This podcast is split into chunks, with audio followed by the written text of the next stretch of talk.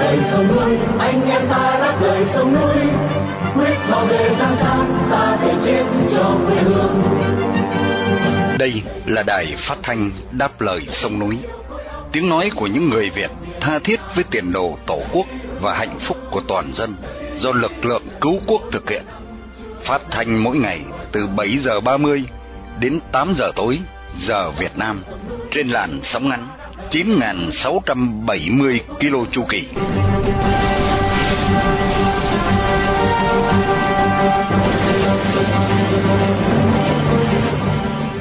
Hướng Dương xin kính chào quý thính giả. Hôm nay thứ năm ngày 11 tháng 1 năm 2024 và là buổi phát thanh lần thứ 4625 của Đài Đáp Lời Sông Núi. Trong phần tin tức chúng tôi có những tin chính sau đây. Bộ Công an muốn Trung Cộng giúp đỡ duy trì vị thế cầm quyền. Phát giác di dân Việt Nam trong một xe đông lạnh ở Ái Nhĩ Lan. Nam Hàn hủy bỏ lệnh cấm tiếp nhận công nhân từ 4 tỉnh Việt Nam.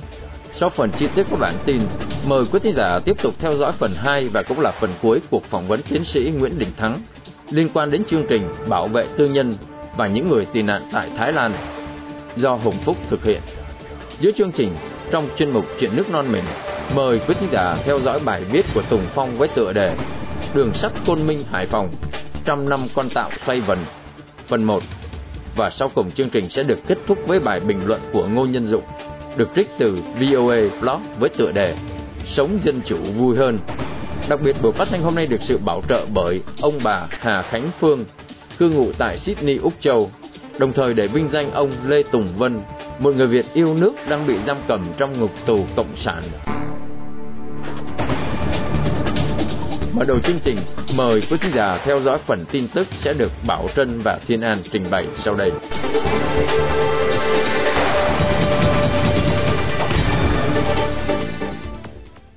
Bộ trưởng Công an Tô Lâm vào hôm qua 10 tháng 1 đã đề nghị với Bộ Công an Trung Cộng giúp đỡ về lý luận và thực tiễn trong việc duy trì vai trò lãnh đạo tuyệt đối của Đảng Cộng sản Việt Nam. Đề nghị nói trên được tờ báo Công an, cơ quan của Bộ Công an Việt Nam đưa ra vào sáng ngày 10 tháng 1 trong cuộc gặp giữa Bộ trưởng Công an Tô Lâm và Thứ trưởng Công an Trung Cộng Trần Tư Nguyên. Họ Trần sang Việt Nam lần này để dự hội nghị đối thoại cấp Thứ trưởng về an ninh chính trị lần thứ nhất giữa hai Bộ Công an Việt, Hoa Ông Tô Lâm cho biết, đây là chuyến thăm đầu tiên của lãnh đạo Bộ Công an Trung Cộng sau chuyến thăm của ông Tập Cận Bình vào cuối năm ngoái. Theo tờ báo Công an, tại cuộc gặp gỡ này, ông Tô Lâm đề nghị hai bên tăng cường trao đổi các vấn đề về lý luận và thực tiễn liên quan đến chủ nghĩa xã hội, đảng cầm quyền, chống tham nhũng, bảo vệ tuyệt đối vị trí cầm quyền của Đảng Cộng sản Việt Nam. Ngoài ra, hai bên cũng cam kết thúc đẩy hợp tác đấu tranh chống các loại tội phạm xuyên quốc gia, bao gồm ma túy, buôn bán người, lừa đảo qua mạng, truy bắt đối tượng và tội phạm tổ chức người xuất nhập cảnh trái phép. Cần biết là Việt Nam đã từng bị Liên Hiệp Quốc chỉ trích vào năm 2022 khi bắt giữ nhà hoạt động Trung Cộng Động Quảng Bình và giữ kín thông tin này. Gia đình nhà hoạt động này lo lắng Hà Nội có thể trả ông về lại hoa lục. Một nhóm di dân vượt biên trái phép từ Pháp sang Ái Nhĩ Lan đã bị phát giác vào ngày 8 tháng Giêng trong một chiếc xe đông lạnh ở cảng Rosslare thuộc miền Đông Nam. Nhóm này chủ yếu là những người gốc Kurdistan và Việt Nam. Tổng cộng có 9 đàn ông, 3 phụ nữ và 2 trẻ em được tìm thấy bình an vô sự. Trước đó, cảnh sát Anh đã được thông báo qua một cuộc gọi cầu cứu trong tuyệt vọng của một trong số người này khi họ đang trốn trong chiếc xe tải được vận chuyển bằng phà đi tới Ái Nhĩ Lan. Khi phà cập cảng Rosslare, rất nhiều xe cứu thương đã có mặt tại chỗ. Nhân viên y tế lo ngại một số người trong xe tải đông lạnh bị hạ thân nhiệt, có nguy cơ mất nước hoặc thậm chí ngạt thở, nhưng dường như tất cả đều khỏe mạnh. Theo cảnh sát, cuộc điều tra đang được tiếp tục với người trong xe tải chủ yếu là những người gốc Kurdistan và Việt Nam. Thủ tướng Ái Nhi Lan đã thơ vào nhẹ nhõm vì vụ này không trở thành một bi kịch và ông cho biết đơn xin tị nạn của họ sẽ có thể được giải quyết nhanh nhất. Giới công nhân xuất cảnh từ bốn tỉnh Hải Dương, Hà Tĩnh, Thanh Hóa và Nghệ An sẽ được sang Nam Hàn lao động từ năm nay, sau một thời gian dài bị Nam Hàn tạm ngưng tiếp nhận vì lý do có số lượng người cư trú bất hợp pháp tại Nam Hàn quá cao. Bộ Lao động và Xã hội Việt Nam vào ngày 8 tháng 1 cho biết, là các công nhân từ bốn tỉnh trên sẽ được tham gia kỳ thi chọn người đi năm hàng đợt 1 năm 2024, trừ khi thi vào ngành nông nghiệp và ngư nghiệp. Dự trù số lượng công nhân chọn đi năm hàng đợt này là khoảng 15.000 người, làm việc trong các ngành nghề sản xuất chế tạo, nông nghiệp, xây dựng và ngư nghiệp. Theo thông tin từ Bộ Lao động, các huyện bị ngưng tuyển chọn lao động trước đây nay được tham gia lại gồm huyện Nghi Xuân, Cẩm Xuyên thuộc Hà Tĩnh, thành phố Chí Linh thuộc tỉnh Hải Dương, các huyện Đông Sơn, Hoàng Hóa ở Thanh Hóa và thị xã Cửa Lò, huyện Nghi Lộc, huyện Hưng Nguyên của Nghệ An. Đây là những địa phương được xác định có số lượng người cư trú bất hợp pháp ở Nam Hàn từ 70 người trở lên, và tỷ lệ lao động hết hợp đồng nhưng không về nước đúng hạn là hơn 27%. Cần biết là người lao động trước khi đi làm việc tại Nam Hàn phải đóng ký quỹ để bảo đảm thực hiện đúng hợp đồng và về nước đúng thời hạn sau khi chấm dứt hợp đồng lao động. Mức tiền ký quỹ là 100 triệu đồng.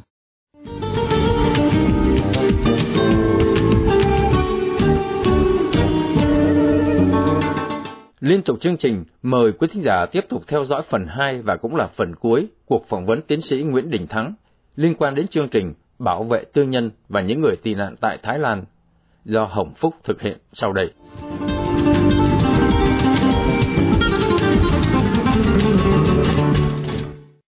Tôi xin trân trọng kính chào tái ngộ tiến sĩ Nguyễn Đình Thắng ạ. Xin chào quý giả Hồng Phúc và tất cả quý thính giả thân mến. À, dạ thưa ông, có tin đồn rằng cảnh sát Thái Lan thường bị Cộng sản Việt Nam mua chuộc để chúng mặc sức gia tăng bắt giữ người tị nạn trong cái tầm ngắm của, của công an Cộng sản Việt Nam. Thưa ông, thực hư như thế nào? Và BBSOS có những cái phương thức nào để có thể hóa giải cái tình trạng tồi tệ này không thưa ông? À vâng, trong cái trường hợp của nhà báo Trương duy nhất khi bị bắt cóc năm 2019 đó, thì theo cái thông tin mà chúng tôi có được đó, thì có một sĩ quan cao cấp của các lực lượng cảnh sát của Thái Lan à, đã qua rộng trong đó đã cử người đi để bắt ông Trương Duy Nhất. Nhưng mà sau đó cái vị sĩ quan này đã bị tuyên truyền đã đã cho sa thải cái vị này. Nhưng mà những cái cuộc bố giáp gần đây của cảnh sát Thái Lan đó, thì chúng tôi không nghĩ rằng nó có cái sự chi trả tiền uh, hối lộ tham nhũng. Nhưng mà nó có một cái thể thức là thường khi mà một chính phủ lân bang của Thái Lan mà yêu cầu đó, thì thường là cái bộ phận quân đội và cảnh sát Thái Lan họ đáp ứng và hưởng ứng. Ví dụ như nếu như công an Việt Nam nói rằng tôi tình nghi rằng hoặc tôi có chứng cứ rằng cái ông ABC đó là thành phần khủng bố, thì lập tức chính phủ Thái Lan điều tra ngay và cử người, cử cảnh sát đi để bắt giữ những người này và điều tra. Và khi bị bắt rồi đó, thì thường những người này đã bị đưa vào cái trại giam của cảnh sát Thái Lan và có thể ở đó một cách vô hạn định, nếu như không ai can thiệp. Là chúng tôi có một cái bộ phận, có một luật sư người Thái để chuyên can thiệp những trường hợp ấy. Trước hết để ngăn cản ngay, không bị giao trả cho Việt Nam, bị tắt cách bất hợp pháp. Và luật pháp Thái Lan không cho phép cái chuyện đó. Nhưng mà họ cứ làm bừa thì chúng ta làm gì đây? Thành ra phải ngăn chặn ngay. Thứ hai là vận động quốc tế để lên tiếng ngay với chính phủ Thái Lan. Nói rằng chúng tôi biết rồi, Liên Hợp Quốc biết rồi, Bộ Ngoại giao Mỹ biết rồi về cái trường hợp này chúng tôi rất là quan tâm và như vậy chính phủ Thái lại càng khó khăn hơn để có thể bàn giao người một cách lén lút qua cho phía Việt Nam và đồng thời chúng tôi vận động Liên Hợp Quốc là can thiệp ngay nếu mà người này chưa quy chế tị nạn thì cần phải cứu xét ngay quy chế tị nạn và nếu có quy chế tị nạn rồi thì cần phải làm việc hợp tác với các chính quyền nhận định cư để đưa những người đó thoát khỏi Thái Lan càng sớm càng tốt. Thưa anh. À, dạ thưa ông, tin đồn thì cũng vang vọng khắp địa cầu. Là đồng bào tị nạn tại Thái Lan thường phải đi bới trong những thùng rác để tìm kiếm cái nguồn thực phẩm sống qua ngày. Thưa ông, song song với những cái hoạt động hỗ trợ về pháp lý cho người tị nạn Thái Lan, BBSOS có nhận được một cái khoản tài chính nào khả dĩ hỗ trợ được một phần nào đó về vấn đề vật chất cho những người tại Thái Lan hiện nay đang vô cùng thiếu thốn không thưa ông? Chúng tôi kỳ một cái ngân khoản nào, một cái khoản tài trợ nào của chính quyền, bất kỳ quốc gia nào hoặc của bất kỳ một tổ chức tư nhân nào. Và trong suốt từ năm 2008 mà chúng tôi bắt đầu đến Thái Lan đưa những cái toán luật sư đến Thái Lan và mở văn phòng pháp lý thường trực ở Thái Lan chúng tôi hoàn toàn dựa vào những đóng góp của các mạnh thường quân trong cộng đồng của chúng ta ở hải ngoại người năm chục người ba chục người một trăm thậm chí anh em chúng tôi cũng phải bỏ tiền ra nữa là tự bỏ tiền ra để bù đắp vào, không hề có một ngân khoản nào. Thành chúng tôi phải dồn tất cả những cái tài chính, nguồn tài chính của chúng tôi cho vấn đề bảo vệ pháp lý. Bởi như trình bày nãy giờ đó, nếu như những người đồng bào chúng ta mà không có quy chế tị nạn để rồi được cao ủy tị nạn Liên Hợp Quốc giới thiệu đến các quốc gia đệ tam để được nhận định cư đó, thì họ không đi đâu hết. Họ cứ sống như vậy mãi mãi ở bên Thái Lan cho tới ngày bị bắt và bị giao trả về Việt Nam thôi. Cái thứ hai ngay cả những người đã có quy chế thiệt hạn mà bị cảnh sát Thái Lan bắt không can thiệp kịp thời không gỡ họ ra kịp thời thì cũng có thể họ sẽ bị giao trả về cho Việt Nam. Ờ, thành ra cái vấn đề bảo vệ về pháp lý và bảo vệ khi mà bị cảnh sát Thái bắt là, là vô cùng quan trọng nên tôi dồn hết tất cả những nguồn tài chính rất ít ỏi của chúng tôi. Cho những công tác đó hiện nay chúng tôi có bốn luật sư cộng chuyên lo về vấn đề quy chế thị hạn cho đồng bào chúng ta cần phải bảo vệ cho họ. Bởi chính người tị nạn nhiều khi họ không biết luật của Liên Hợp Quốc họ không biết phải trình báo làm sao. Và nhiều khi chính cái người phỏng vấn của Liên Hợp Quốc cũng không biết cái tình trạng ở Việt Nam ra. Hai bên không thuyết phục được nhau. À, về cái ngôn ngữ bất đồng rồi về vấn đề uh, giải thích này kia của chính người tị nạn về cái hoàn cảnh của mình cộng với lại cái sự thiếu hiểu biết về cái tình cảnh cái hiện trạng ở Việt Nam sự đàn áp như thế nào thì làm sao họ biết được? Nếu chúng tôi phải có luật sư. Và trong 80% cái trường hợp mà chúng tôi đại diện luật sư của chúng tôi được quyền ngồi đó để mà quan sát cái cuộc phỏng vấn, để xem xem nếu như có bất kỳ một cái sự thiếu sót nào hiểu sai nào, lập tức tôi bổ túc ngay. Chưa kể là trong trường hợp như tôi trình bày đó, có một vài thông dịch viên của Liên Hợp Quốc là người mà rất gần gũi với tòa đại sứ Việt Cộng ở tại Bangkok. Trong trường hợp mà luật sư tôi thấy rằng có bất kỳ dấu hiệu nào mà dịch sai là lập tức chúng tôi có thể can thiệp ngay. Và chặn ngay lại và nói là không, cái câu hỏi phải là như thế này.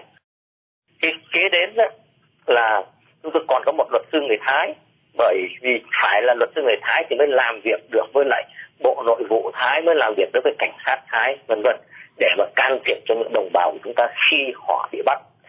Chúng tôi không có ngân sách để mà giúp về đời sống. Tuy nhiên chúng tôi đi vận động có những cái trường hợp mà vừa mới chạy sang Thái Lan bị nguy hiểm khẩn cấp chúng tôi lại gõ cửa một cái tổ một vài cái tổ chức mà họ có cái ngân khoản riêng cho những trường hợp như vậy. Hoặc là chúng tôi đi gõ cửa những cái nhà hàng ở bên uh, Bangkok có một mấy ý một gốc do Thái mở cái nhà hàng quán cơm do Thái.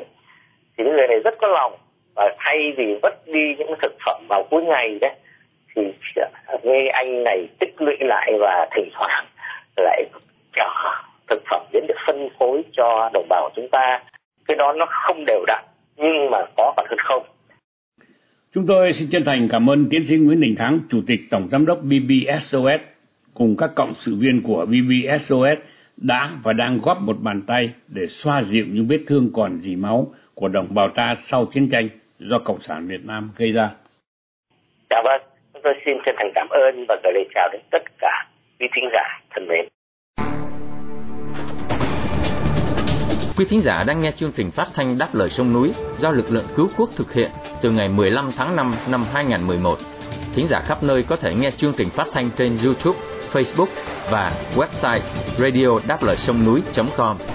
Thính giả tại Hoa Kỳ có thể nghe đài qua số điện thoại 1 425 585 1550 hoặc 1 605 781 9802.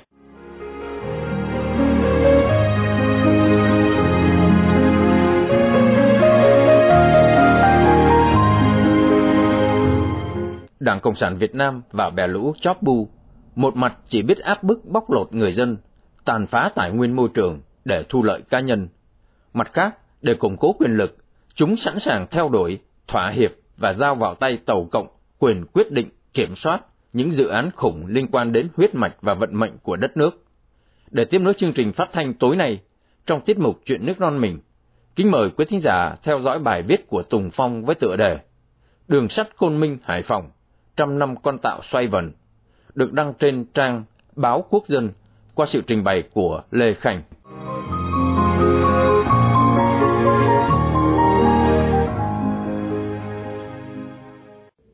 Trong chuyến công du của Tập Cận Bình vừa qua, Việt Nam và Trung Quốc đã ký kết 36 thỏa thuận hợp tác, trong đó tuyến đường sắt Hải Phòng Hà Nội Lào Cai khổ 1.435 mét, được điện khí hóa là dự án trọng điểm.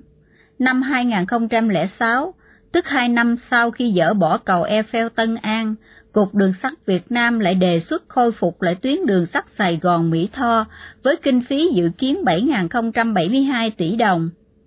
Tuyến đường sắt chiến lược Côn Minh Hải Phòng được coi là dự án quan trọng nhất trong hàng loạt các thỏa thuận hợp tác.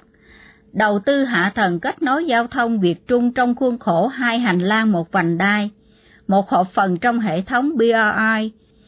Tuyến đường này và cảng Hải Phòng là những cấu trúc có khả năng thay đổi địa chính trị trong khu vực Bắc Bộ. Đây là mũi tên trúng nhiều đích của Tập Cận Bình và có thể coi là thắng lợi của Hoàng đế đỏ trong việc từng bước ràng buộc tiến đến khống chế hoàn toàn Hà Nội trong cộng đồng chia sẻ tương lai, một diễn ngôn khác thay thế cho cộng đồng chung vận mệnh. Gần 50 năm sau ngày thống nhất đất nước, đường sắt Việt Nam nay đã trở thành lạc hậu nhất thế giới. Điều này chính ông cụ Bộ trưởng Giao thông Vận tải Trương Quang Nghĩa từng thừa nhận. Việt Nam sớm có hệ thống đường sắt hiện đại nhưng sau hơn 100 năm thì kém dần và nay thật sự rất lạc hậu. Năm 2017, một bài viết trên VNFRedNet có tựa đề Đường sắt Việt Nam 136 năm thụt lùi của hai tác giả Hoàng Phương và Đoàn Loan, như một lời cảm thán đầy đau xót cho thân phận bọt bèo của hàng ngàn công nhân đường sắt. Những người gác ghi, canh tàu phải làm việc trong một điều kiện tồi tệ với đồng lương chỉ đủ hút cháo. Tiếc nuối những di sản như tuyến đường sắt Tháp Chàm Đà Lạt đã vĩnh viễn mất đi cũng như tình trạng bi thảm chung cho cả ngành công nghiệp vận tải từng có một quá khứ vàng son rực rỡ. Công bằng mà nói thì cũng có vài tuyến đường sắt khổ một mét được xây dựng sau 1975, như các tuyến Đông Anh đi Văn Điển, Kép đi Hạ Long, Hà Nội đi Thái Nguyên. Song nó không trở thành các cung vận chuyển hàng hóa hiệu quả, thiếu kết nối với cảng biển, thậm chí tuyến đường như Kép Hạ Long còn phát sinh thêm một phí tổn trung chuyển hàng hóa.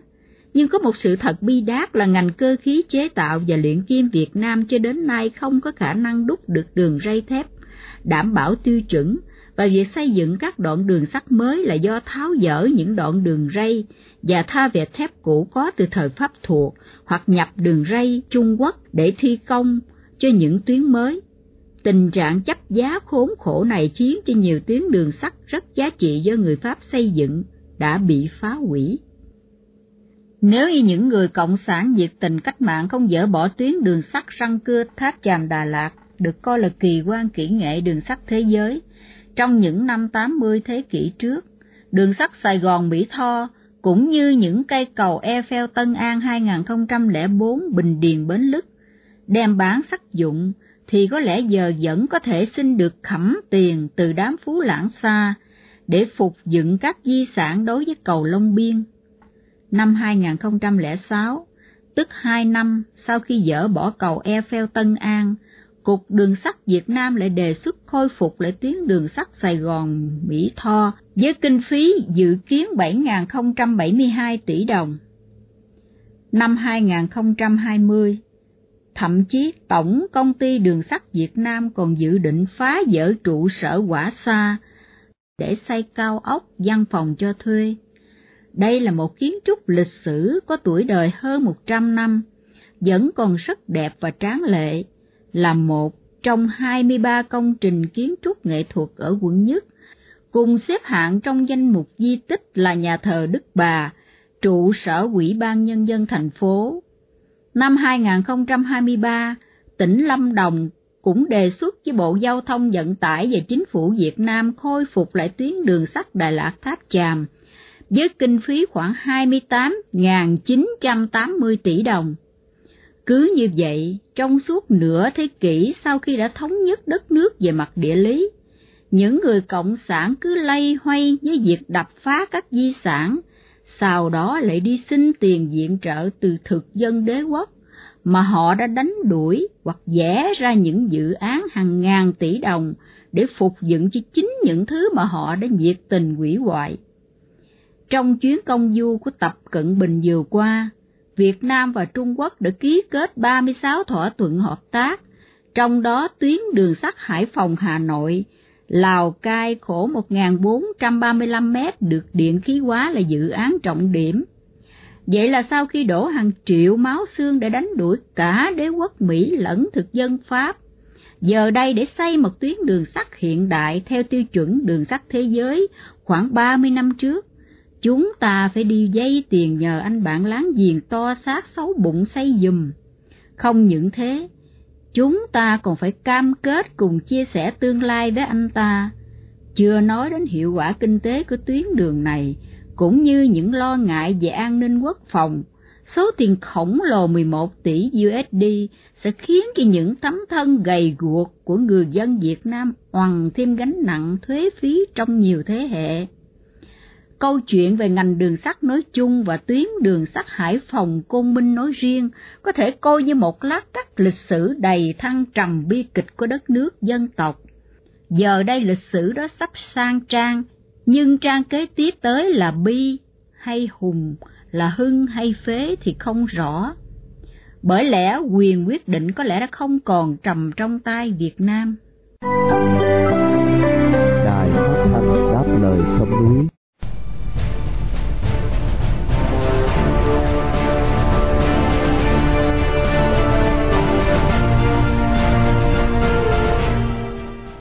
Bầu cử tại các quốc gia dân chủ đa nguyên là bầu cử thật và hào hứng. Bầu cử tại các quốc gia độc tài là bầu cử giả và vô cùng nhàm chán. Mời quý thính giả đã đáp lời sông núi nghe phần bình luận của Ngô Nhân Dục, trích từ VOA Blog với tựa đề Sống dân chủ vui hơn sẽ được Vân Khanh trình bày để kết thúc chương trình phát thanh tối nay.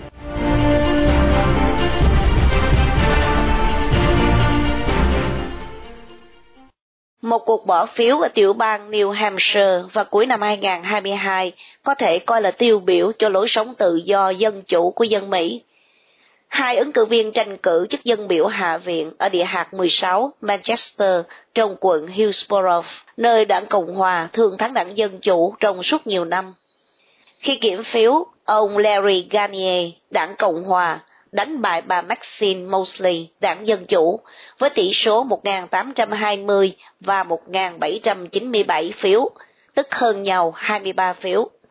Trong lúc còn chưa đếm hết phiếu, bà Mosley lần đầu tiên ra tranh cử nghĩ là mình sẽ thua, nên đã chúc mừng ông Garnier. Vì số phiếu chênh lệch quá nhỏ, tòa án bắt đếm lại lần nữa. Kết quả bất ngờ là bà Mosley chiếm được 1.799 phiếu, còn ông Garnier được 1.798 phiếu. Bà Mosley cho các nhà báo biết ngay khi thấy kết quả bất ngờ này. Ông Garnier đã bắt tay chúc mừng bà Mosley và nói sẽ không yêu cầu đếm phiếu lại. Bà Mosley thú nhận là không ngờ mình đã thắng. Năm 2024 sẽ có 60 quốc gia tổ chức bầu cử, gồm một nửa dân số thế giới 4 tỷ người. Ấn Độ và Cộng hòa Nam Phi sẽ bầu lại nghị viện cùng chức thủ tướng. Mỹ, Indonesia và North Macedonia sẽ bầu tổng thống. Sống dưới chế độ dân chủ, hào hứng vì có những chuyện bất ngờ. Dân Ấn Độ, quốc gia dân chủ đông dân nhất thế giới với 1,4 tỷ người, lâu nay thường chỉ tham dự hai trò hấp dẫn là coi phim thần thoại và đi bỏ phiếu. Năm nay chắc Thủ tướng Modi sẽ thắng, nhưng đảng của ông có thể thất bại ở nhiều nơi. Coi đá banh, phải hồi hộp đến phút chót mới thấy thú vị. Nếu mới vào hiệp đầu mà đã biết đội nào thắng thì ai muốn coi tiếp để làm gì? Cũng vậy, trước ngày bỏ phiếu mà đã biết chắc ai thắng ai bại, thế thì chán ngắt. Năm nay, dân Bắc Hàn cũng sẽ đi bầu, họ chỉ mặc quần áo đẹp tới thùng phiếu mà không ai thấy hồi hộp, vì họ chỉ được chọn giữa ông Kim Jong-un và ông Kim Jong-un. Dân Nga cũng sẽ đi bỏ phiếu, nhưng ông Vladimir Putin đã chận trước không để cho ứng cử viên đối lập nào đáng kể còn được tự do. Dân Bangladesh cuối tuần này cũng đi bỏ phiếu bầu quốc hội, nhưng họ sẽ rất uể oải vì đảng đối lập đã rút lui không tranh cử. Họ tố cáo chính quyền âm mưu gian lận. Đây là một ví dụ cho thấy chế độ tự do dân chủ rất mong manh, dễ bị lạm dụng. Nhiều chính trị gia được bầu lên rồi tìm cách đàn áp phe đối lập, thay đổi các luật lệ để củng cố quyền hành. Nhưng làn sóng dân chủ vẫn lan rộng trên trái đất từ 200 năm nay. Năm 1800, chưa có đất nước nào thật sự sống tự do dân chủ. Chỉ có 4% các nước có tổ chức bầu cử, nhưng bên trong vẫn độc tài. Những người sống trong chế độ dân chủ phải thấy nó không có vẻ gì xuất sắc. Ngay cả việc phải đi bầu, phải lựa chọn cũng thấy mệt. Trong khi các nước độc tài, người ta duy trì cuộc sống chính trị trước sau như một, thì các nước dân chủ này đổi, mai lại đổi. Miền Bắc Việt Nam trước năm 1975 vẫn tự hào là một chế độ kiên cố vững vàng. Ông Phạm Văn Đồng làm thủ tướng hết năm này qua năm khác mà không biết mỏi. Đảng Cộng sản nói sẽ biến Việt Nam thành một nước theo chủ nghĩa xã hội, thì cứ thế nhắm mắt theo một con đường đó. Thế giới loài người có thay đổi thế nào cũng bất chấp. Bây giờ, các ông Putin và Tập Cận Bình cũng vững chắc muôn năm trường trị, nhất thống giang hồ. Như vậy, dân Nga và Trung Quốc cứ thế cúi đầu chấp nhận. Trong khi đó, dân Mỹ chưa biết là sang năm 2025 ai sẽ làm tổng thống, Joe Biden hay Donald Trump. Nhưng nhờ thế mà các nước tự do dân chủ có khả năng phản ứng nhanh chóng trước những thay đổi trong cuộc sống. Trên thế giới bây giờ, cuộc sống thay đổi liên tục, nhanh chóng, từ kinh tế đến xã hội. Những người lãnh đạo các nước dân chủ bắt buộc phải thay đổi chính sách sao cho phù hợp với thực tế mới. Họ luôn luôn phải lo tranh cử lại, nếu không lắng nghe ý dân thì về vườn. Họ còn phải thay đổi vì các chuyên gia kinh tế, tài chính, xã hội, chính trị được tự do phát biểu. Chính sách nào sai lầm, dân chúng sẽ biết hết. Có thay đổi thì mới tiến bộ. Cứ coi cuộc chạy đua giữa Liên bang Xô Viết và Mỹ thì thấy chế độ Cộng sản kiên cố quá, thế nên trong 70 năm nước Nga tụt lùi trên tất cả mọi lĩnh vực, họ chỉ giỏi làm bom và hỏa tiễn, mà dân thì không ăn được bom và hỏa tiễn. Chính quyền Mỹ lúc nào cũng sợ lung lay, vì mỗi đảng chính trị và ông tổng thống cứ 4 năm lại lo mình có thể thất cử. Nhưng thử xem dân Mỹ đã đẻ ra những thứ gì mà cả loài người đang sử dụng, đang bắt chước sản xuất như máy vi tính cá nhân, Internet, và bây giờ mỗi chiếc xe hơi hay đồ dùng trong nhà cũng chứa những máy vi tính liên hệ với nhau. Việc hút bụi cũng giao cho máy. Những điện thoại cầm tay là những bộ máy vi tính bỏ túi. Những chiếc đồng hồ đeo tay cũng vậy. Chế độ tự do dân chủ ngày càng mở rộng, càng được nhiều người tin theo hơn. Liệu chế độ chính trị do các ông Putin và Tập Cận Bình vẽ ra có còn được bao lâu sau khi họ qua đời hoặc bị trút phế? Chính quyền của các giáo sĩ nắm đầu nước Iran hay chế độ gia đình trị của ông Kim Jong-un sẽ kéo dài được bao lâu. Cố Thủ tướng Anh Winston Churchill từng nhận xét, dân chủ là chế độ rất tồi tệ, nó chỉ có vẻ đáng sử dụng khi đem so sánh với tất cả những chế độ khác đã dùng thử trên trái đất này. Tháng 11 năm 2022, sau khi đắc cử dân biểu với chỉ một phiếu chênh lệch, bà Maxine Mosley phải nhắc lại một quy tắc cổ lỗ rằng đúng là mỗi một lá phiếu đều quan trọng. Bà cũng nói, cuộc chạy đua này cho thấy bốn phần đi bỏ phiếu của chúng ta là nền tảng của chế độ dân chủ. Đến tháng 5 năm 2023, bà ra tranh cử thêm một chức vụ địa phương khác, cũng ở Manchester, thì lại thua ứng cử viên đảng Cộng Hòa, Christy Cantor, với tỷ số 725 và 561 phiếu. Trong năm 2024, dân Mỹ sẽ tham dự một cuộc chơi, bảo đảm là sẽ rất hào hứng.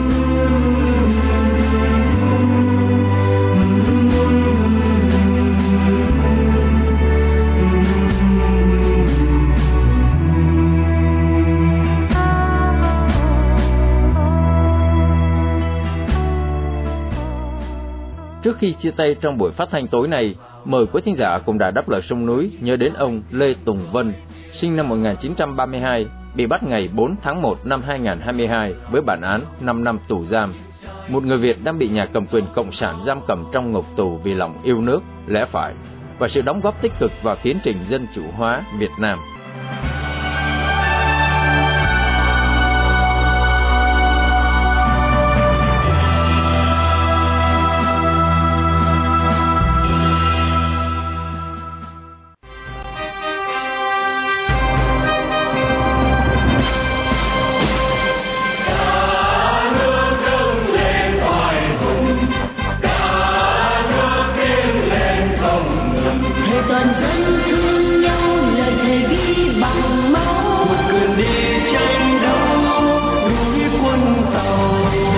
Chương trình phát thanh đáp lời sông núi hôm nay đến đây là chấm dứt. Hẹn gặp lại quý thính giả trong chương trình tối mai vào lúc 7 giờ 30. Cảm ơn quý thính giả đã theo dõi chương trình. Chúc quý vị một đêm thật bình an. Xin mến chào, tạm biệt.